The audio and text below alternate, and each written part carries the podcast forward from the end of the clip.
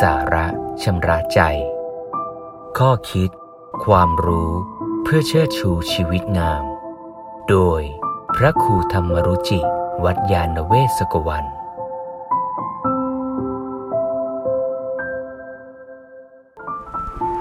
รักอย่างรู้คุณค่าจะได้ค่าจากสิ่งที่รัก มีนิทานอินเดียอยู่เรื่องหนึ่ง เล่าถึงเศรษฐีผู้มีฐานะร่ำรวย ในช่วงสุดท้ายของชีวิต เศรษฐีกำลังนอนอยู่ที่เตียงใกล้จะสิ้นใจ จึงเรียกภรรยาทั้งหลายเข้ามาคุยด้วย เศรษฐีมีภรรยาทั้งหมดสี่คน คนแรกที่เศรษฐีเรียกมาคือคนที่เศรษฐีรักมาก เป็นภรรยาคนที่สี่ซึ่งเศรษฐีต้องใช้เรียวแรงกำลังเงินทอง พยายามทุกวิถีทางเพื่อจะครอบครองเธอ เธอเป็นคนที่สาวที่สวย คนทั้งหลายอยากได้อยากครอบครอง เช่นเดียวกับเศรษฐี เมื่อเธอเข้ามาเศรษฐีก็ถามว่าที่รักแบบนี้ผมกำลังจะตายแล้ว เธอจะไปกับผมได้ไหมเศรษฐีก็พูดด้วยความคาดหวัง ภรรยาก็ตอบไม่ได้หรอกพี่ เมื่อพี่จากไปแล้ว ฉันจะไปอยู่กับคนอื่น ยังมีคนต้องการฉันอีกมากมาย ฉันไปกับพี่ไม่ได้ พูดเสร็จภรรยาคนที่สี่ก็เดินจากไปเศรษฐีรู้สึกเสียใจมาก คนที่ตัวเองรักพยายามทุกอย่างเพื่อครอบครอง วันหนึ่งก็ต้องทิ้งไป ไม่สามารถไปกับตนเองได้เศรษฐีก็เรียกภรรยาคนที่สามเธอก็เหมือนกัน เธอก็เป็นคนสวย เป็นคนที่คนทั้งหลายอยากครอบครอง เศรษฐีใช้เวลายาวนานกว่าจะได้เธอมา ไม่ได้เธอมาเศรษฐีก็ เรียกว่าเอาใจใส่เธอสารพัดเศรษฐีก็ถามคำถามเดิม บอกว่าบัดนนี้พี่กำลังจะตายแล้ว หนูจะไปกับพี่ไหมภรรยาคนที่สามก็ว่าไม่หรอก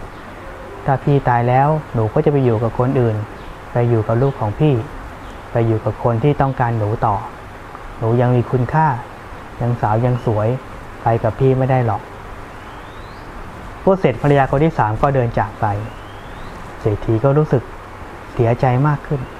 คนนี้ก็รักมาก แต่เธอก็ไม่ยอมไปกับเรา เศรษฐีก็เรียกภรรยาคนที่สองก็ถามว่า แบบนี้พี่กำลังจะตายแล้ว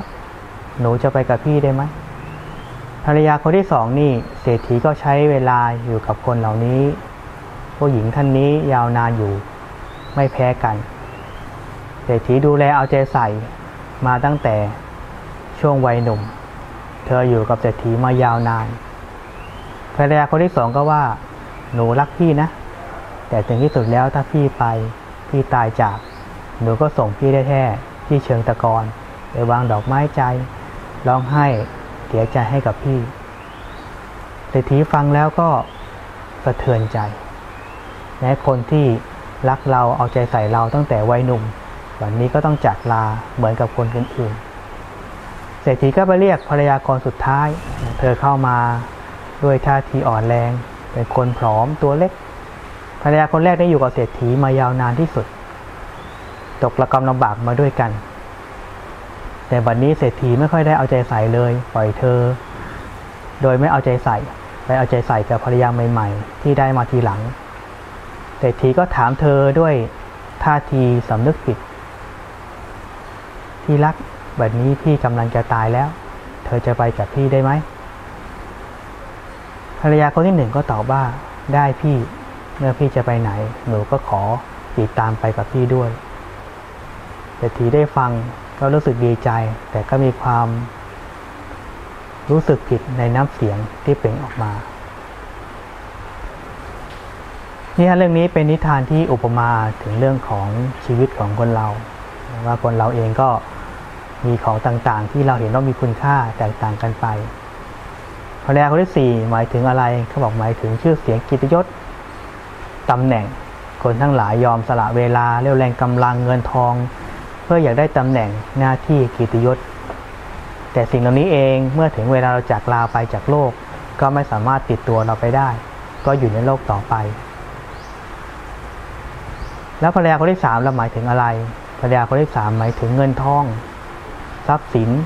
สิ่งนี้ก็เหมือนกันคนเราใช้เวลาทั้งชีวิต เพื่อสะสมเงินทองของมีค่าทั้งหลาย อยากให้ตัวเองสะดวกสบาย บางทีก็ใช้เรี่ยวแรงกำลังที่มีอยู่อย่างจำกัดไปกับเรื่องนี้ทั้งหมด แต่สุดท้ายเมื่อเราตาย สิ่งนี้ก็ไม่สามารถติดตัวเราได้ ก็เป็นบรกตกทอดให้กับคนอื่น ให้ลูกให้หลานเราต่อไป ไม่สามารถติดตัวเราต่อไปได้ ภรรยาคนที่สองหมายถึงอะไร ภรรยาคนที่สองหมายถึงครอบครัวคนที่เรารักเหมือนกันคนที่รักเรา คนที่เรารักนี่เองก็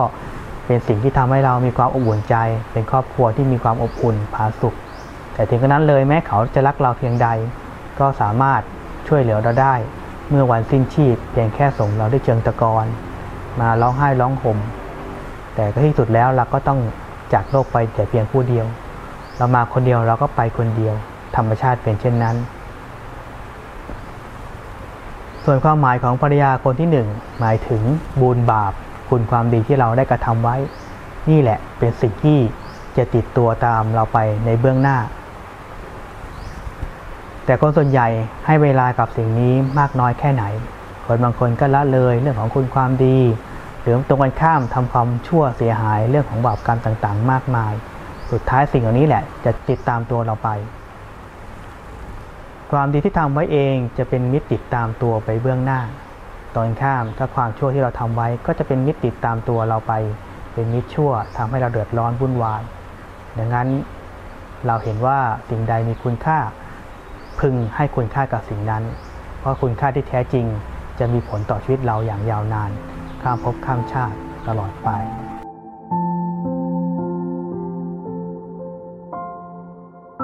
ติดตาม ข้อคิด ความรู้เพื่อเชิดชูชีวิตงาม กับรายการ สาระชำระใจ โดยพระครูธรรมรุจิ วัดยาณเวศกวัน